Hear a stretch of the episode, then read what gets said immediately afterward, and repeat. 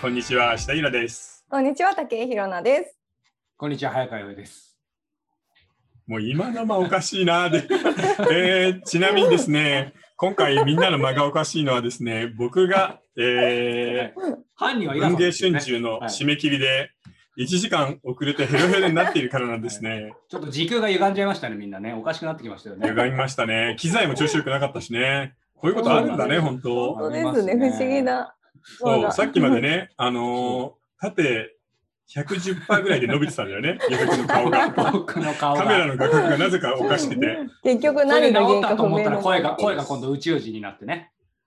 そうそうそうそう。いや、こういう日あるんですよ。はい。なので今日はなんか無事に最後までたどり着けることを祈って頑張りましょう。はい。はい。はい、ということで、え今回は、えー死について。うん、すごいテーマですね。すごいよね。だってこの本のさ、うん。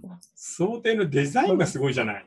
確かに。インパクトありますね。これ片手の大きさぐらいあるからね、僕の手の。確かに死。確かに。確かに。で、ちなみに。さっきあの、うんこの話をする前に、うんえー、日野さんが言っていたんだけど、はい。これ、この本さ、えー僕たちのこの、えー、おとらじで取り上げたいろんな本の中で一番どうだったの、うん。面白かったです。読みやすいしどんなそう、うん物語よりも、うんこの本が本当に面白くて、うんもうまさかこれが人のただ人、ただの人生もう人の、本当なんか点ぐらいの人生のうんあの話とは思えないぐらいうん面白かったです。ねうん、でもこの人の本はね、どれも本当に外れがないの。そうなんだ。まあ当然だよ。ね。何百人っていう、あ、そう、仕事。えー Working って言うんだよね、それ。全部分厚い良い。戦争。うへん、ー僕のところには、あの、昔読んだ、うんえーアメリカンドリームのパート1。へーかっこいい。 American Dream s, Lost Found っていうのがあって、そのパート2で、アメリカンドリーム、 Second Thoughts on American Dream、これはあの、 Great Divide っていうね、大分水嶺っていうタイトルなんですよ。へうーんえ、なんなんですか？これってなんでこんなに面白いんですか、なんで面白いんですか、いや、それはさ、うん。この人がうん。取材の天才だからだと思う。ーいや、すごい、本当に。ここまで変わるんですか？聞く人によって。うん。スワッズ・ターケルってさ、うん。何でもなく普通におしゃべりをしながら、相手の心の鎧を全部取れる人なんだよね。うんうんうん。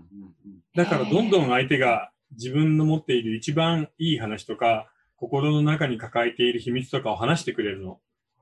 これはもう、スターツ・ターケルっていう素晴らしい才能だと思なるほど、そうなんう。ですね。だから僕思うんだけどさ、こういう人、ノーベル賞あげたいよね。いや、本当ですよね。うんピリツァ賞だけじゃなく。そう、ピリッツァー賞はもちろんアメリカのその文芸ジャーナリズムで一番いい賞だけど、うんもっと上に行けるこの人だったらって思ったな。なんか、ただうんターケルってさ、今から何年前だ ?15 年とか20年ぐらい前にすごく話題になった後、なんか静かになっちゃったんだよね。あの、ターケルさん自身も2008年に、まあなんとそうですね96歳で大往生しちゃっているので、ほぼ100年。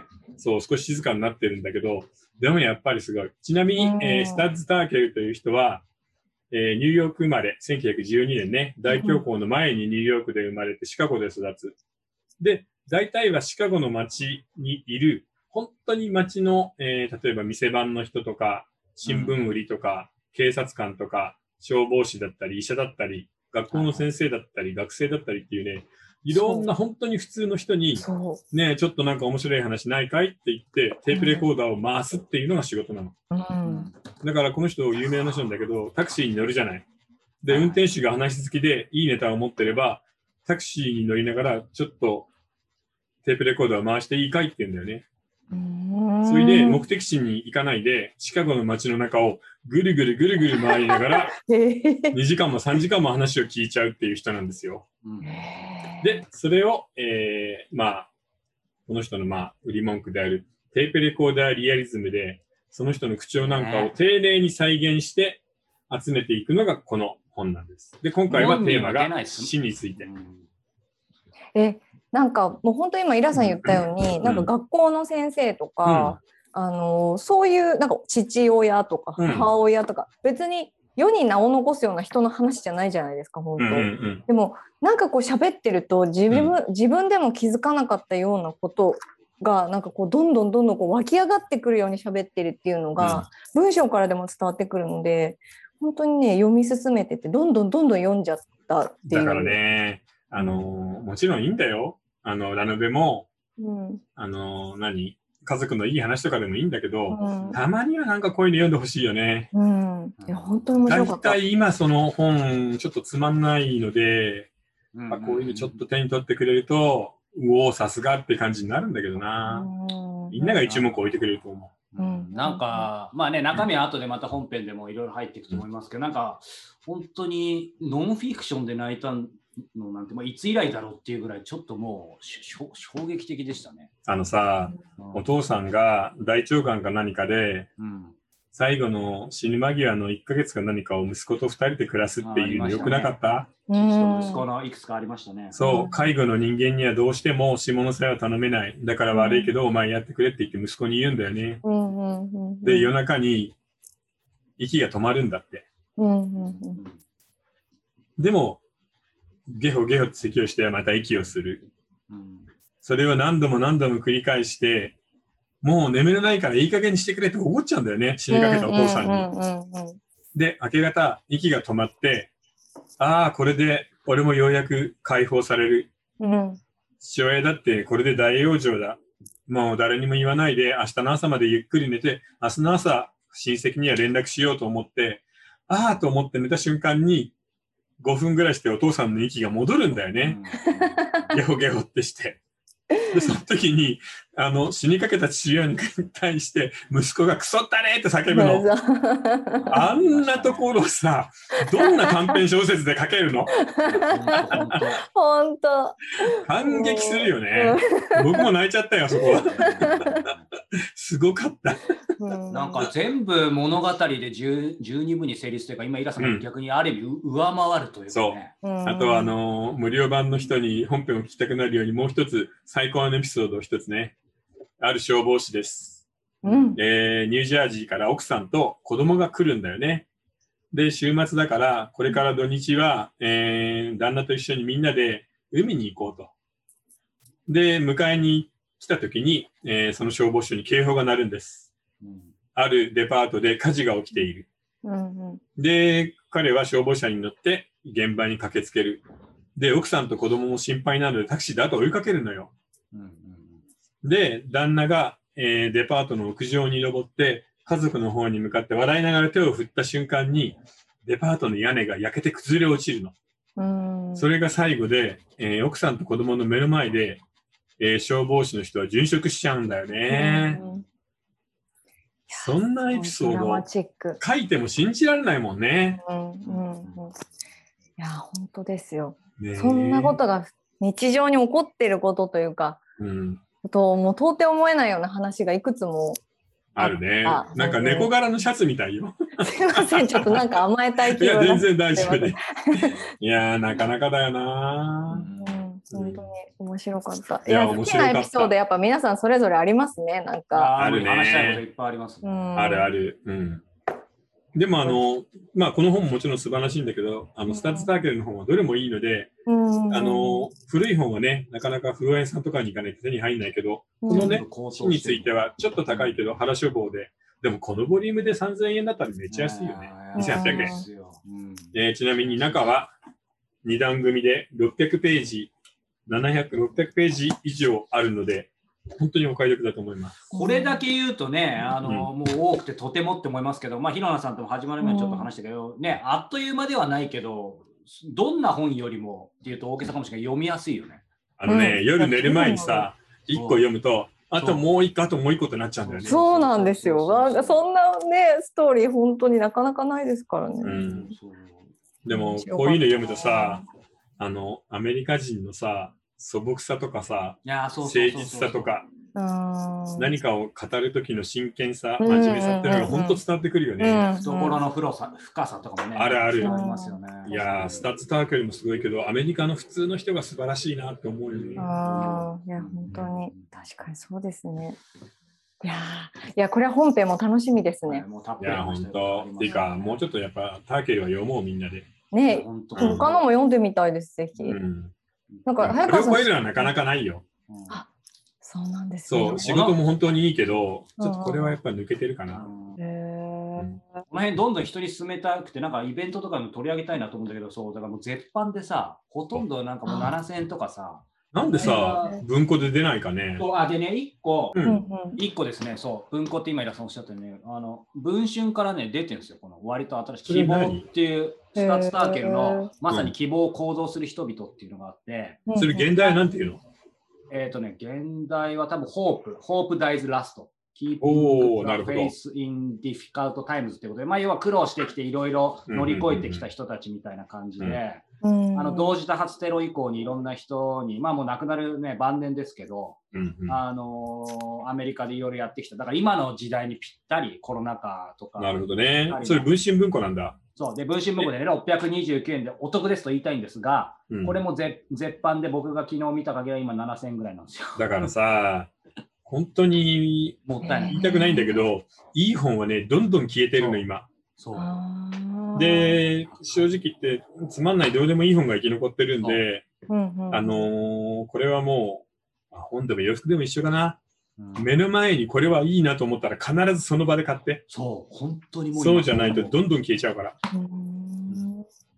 うんだから、なんかよ余談ですけど、だからターケルの本当そんな感じじゃないですか。だから他にも、あの自伝もそうですけど、仕事と別でインタビューという仕事っていうのがあるんですよ。あるあるある、知ってる知っで、それは、えっ、と、う今6000いくらになっちゃってたんだけども、今朝買いました。そのイラさんの声じゃないけども、ね手に入らなくなったら終わりだから。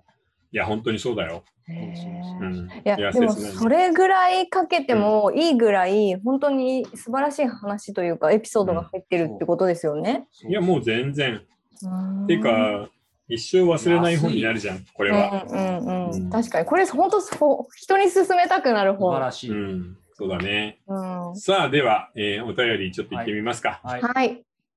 ではまず最初にお便りいきたいと思います。はいえーいつもお三方の楽しいトークで、えーこわばった心をさりげなくほぐしてくださりありがとうございます。楽しく拝見させていただいています。人。生ってろくなことない、そんなもんだよという石田イラさんの言葉がアロマテラピーを受けたかのように心や全身から無駄な力を抜いてくれます。そんなネガティブだったっけ？いや、ろくなもんじゃないとは思うよ、世界なんて。もうちょっと明るいトーンなんだけどな。そうですね。私の言い方でしょうね、多分ね。いえいえ。コロナ禍でいろいろな変化を余儀なくされた今日ですが、この音ラジを聞きながら頑張って変化に対応したいと思います。お三方も体調に気をつけて頑張ってください。応援しています。ありがとうございます。ことです。嬉しいですね。いや、本当だね。はいでもなんかさ、世界はろくなもんじゃないって、ゴミだって言っても、うん言い方のトーンってあるじゃない。ああ、ゴミだみたいなのもあれば、くそゴミだっていうのもあるじゃない。はい、そうですね。でもなんか、わははでゴミだっていうのがいいんだよね。うん、わっははでゴミだですよね、こそう、ちらね。いやゴミだって、そこねちゃんと再利用してやるぜみたいな。はい。そういうトーンが大事だと思う。はい、で今日はちょっとあの死についてということだったので、はいあのはい全然関係ないあの質問を選んできました。あのこの後が割とこうどっしりしたお話になるかなと思って、逆にねはい、えっと女性の方からなんですけども、えーこんばんはいつもまったり聞いています。えーはい。イラさんの小説は料理の描写があり、イラさんも料理上手でたくさん料理をされてるのかなと思っています。よかったらうん著作権のあるレシピは使わない料理動画をしてほしいです。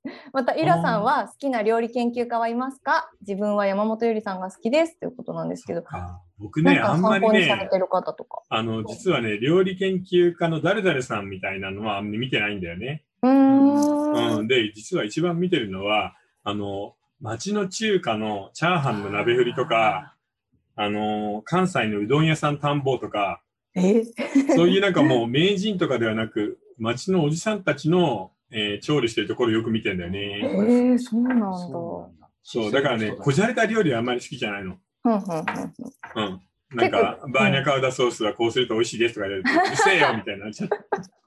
素朴なシンプルな方がいいんだ。そう、だからチャーハンとか、例えば、オムライスとか、あー、ハンポーバーグクソテーとか、うんとんかつ、お腹空いてあの、ね最近一番家で好評だったのは、えー豚の竜田揚げです。あ、う鳥じゃなくて美味しそう。肩ロースを漬け込んで、竜田揚げ、ちょっと焦げ気味に竜田揚げにすると、うちの子はバカみたいに食べるね。あれやってよって言うから。ねいくらでも食べられちゃいそう。えーちょっと料理動画どうですかイラさんやってみたいいや、やるのは全然いいんだけど、じゃあ、カメラやって。誰こういうことちゃんとやらないとダメですよね。あの、お手軽なチャーハン作る。確かに。でもなんか、おとらじでも、あの、イラさんにご飯作ってもらって、うん。あの、作ったご飯を3人で食べながら、うんあの、何かテーマトークするっていうのも面白いですけどね。ほら、その、あ、ごめんなさい、ココロナ終わったらさ、うんそしたらあの部活動であのキッチンがあったの覚えてます？あるあるある。覚えてますうん覚えてますあそこ借りいいよね。て、そう、うん皆さんが作って、そう、なんかみんなに振る舞って、さらにディナーショー的な感じで。だからさメイン、メインとサブぐらい僕が作るから、はいつまみを2人1個ずつ作んない。なるほど。なるべく簡単なやつでいいから。はいそしたら、なんだろうな。ピーマンかキュウリかな。ああ、ああの、ピーマンのさ、うんあの、ニンニクとピーマンとごま油で、はいはい。鶏ガラスープだけの味付けで食べると、おいめっちゃうまいよね。最悪、最悪じゃない、最高ですよね。うん。だいぶもう味がうん。わかります。もう美味しいですね。いや、めっちゃ美味しいんだよやりましょう、ぜひね。ね、やりたいですね。ねうんコロナ明けに。はい。はいということで、こんな質問でした。ありがとうございます。はい、ありがとさあ、続いて、えー番組からお知らせがあります。え2つあります。え1つはですね、もう間もなくですね、もう1週間後ですね、えーオンライン公開収録ということで、ボーイズラブの世界、6月23日水曜日、えー前回、武井宏奈さんからですね、写真がちょっとあのひどすぎると、本物の私はこんなんじゃないと、ちょっとお叱り受けたら、どどうですか？もう そこまで言ってない。もうちょっとちゃんとした写真を。いやいや、だ全然もう何でも大丈夫です。はい、選ばせていただきましたが、はい、21世紀の全クリエイター必修ボーイズラブの世界でということで、いよいよ来週となりましたが、お二人とも一言ずつお願いします。う。いやー、でもさ、面白い世界だね。うん面白い世界。正直、あの、自分のこととは思ってないんだけど、でもこういう独特な世界があるのってなんか楽しいじゃないですか。例えば、アフリカを冒険する話とかをさ、読んうで、ん。うわあ、面白いって思うのと一緒で、全然あの、自分とは別な世界なんだけど、あ、こういうものがあったのかっていうなんか目を開かれる感じがあるよね。うん。うんうんうん。であと、これからはなんか、そのフレディ・マーキュリーじゃないけど、この手の感性が何かを作る人、クリエイトする人には絶対必要だと思うんうんう。なんかもうマッチョの時代じゃないんだよ。うんそうですね。うんこういう感性が必要ですよね。そうだね。うん。ひろなさんどうです？一いや言。なんかその感性をこう切り開けるような話というかあのなんかテーマトークができるのかどうかっていうのはさらに不安が募ってちょっとどうしようって感じなんですけど そっちの最終方が告知なのにそんなこといや言うないや、大丈夫、大丈夫。あの、そこのところはもういつもうの、んあの、三人漫才みたいなパターンでいいの。そ っちの方が不安ですけどでも本当になんか BL の面白さを、まあ、とにかく伝えられればなと思ってるので、うんもうそんなこともあのお構いなしに喋りまくります。はいよろしくお願いします。お願いしますはい6月23日、お楽しみにしてください。下の方の URL。さあ、そしてこちらもですね、毎月の方で、なんかいろんな増えてきましたが、えおとらじの Kindle 版ということで、えーリリースされました。今回は、えー小説家スペシャルの書き続けられないときはどうすればいい、えー、FIRE、えー初の、えー公開企画会議、えー大人のための自動書ということでね、毎回本当なんか頑張ってますね、僕たち、自分たち。確かにいやだから、すごいテーマがテーマの幅が広いよね。広い本当にびっくりする。うんいや、でもこういうことなんじゃない？うんこういうこと。なんかいつもいつもさ、うん。あの、内場の話で盛り上がってさ、はい。なんかコンビニスイーツはどれが美味しいとかさ、うん。あのーコーラにメントス入れてるような人と一緒になってしょうがないじゃん。たまにはだけどね、そうですね。う。んそう。う。んさあやっぱりね、ちょっと大人って、なんていうのかな、知識の幅を面白い予想外の方に広げてほしいんだよね、どうせなら。うん。なんか楽しいじゃない、そしたら。飲んでる時だってね、いいネタになるし。はいうん。さあこの4つのテーマ、そしてイラさんの、えーはいエッセイ、えー僭越ながら私とヒロナさんのエッセイも読めますので、よろしければ Kindle Unlimited の方で、えー無料で読めますので、えーこちらもチェックしてみてください。さあ、ということで、この後は、えースタッツサーケル氏についての、えー本編、えーそうですね。お聞きください。えーもうじっくりね。はい。あの、本についても話しますけど、僕たち3人それぞれが感じている死生観っていうか、続きはえー死についての感覚とか考えをちょっとしっとり話したいところだよね。あの、猫が来たけど。はい、ということで、えー続きは、えーニコ動、YouTube、えーそして、えー、audiobook.jp、え3つの方法で、えーお楽しみいただけますので、詳しくは下の URL をチェックしてみてください。はいそれでは後ほど。はい。